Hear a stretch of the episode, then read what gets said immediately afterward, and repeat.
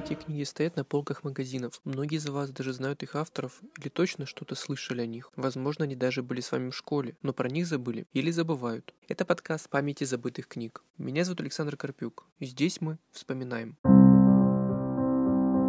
Начало двадцатого века. Марсель Пруст берется за написание небольших текстов об искусстве и памяти. Позже они станут основой сборников «Памяти убитых церквей» и «Смерть соборов». Эти короткие произведения Пруст пишет до своего знаменитого романного цикла «В поисках утраченного времени». По словам Сергея Зенкина, этот сборник – архитектурная метафора, ибо здесь много говорится о старинных соборах и их скульптурных порталах. Название «Памяти убитых церквей» появилось в тысяча девятьсот девятнадцатом году. Поводом для названия стали события Первой мировой войны, во время которой пострадали многие французские города и соборы. В тысяча девятьсот четырнадцатом году германская артиллерия разбомбила Реймский собор в Шампани, а в тысяча девятьсот восемнадцатом году Жорж Батай, тогда ему было двадцать лет, и он еще не стал знаменитым философом и теоретиком искусства, написал небольшую брошюру о соборе. В сборнике «Памяти убитых соборов» есть такие слова Пруста: «Придавая собору менее буквальный религиозный смысл, чем в средние века, или даже придавая ему смысл чисто эстетический, мы, однако, можем связать его с одним из тех чувств в нашей душе, которые приоткрывают там некую подлинную реальность, более высокую, чем наша жизнь». Вечером пятнадцатого апреля две тысячи девятнадцатого года,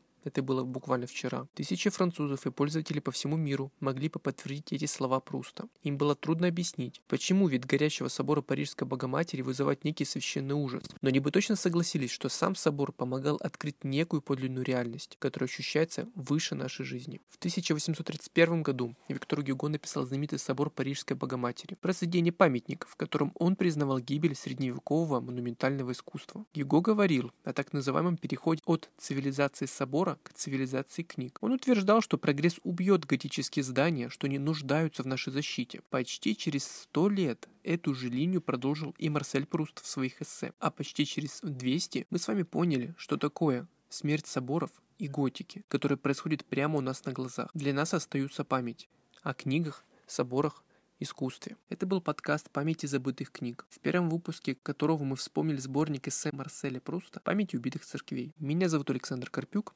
Приходите в полку, читайте и берегите хорошие книги.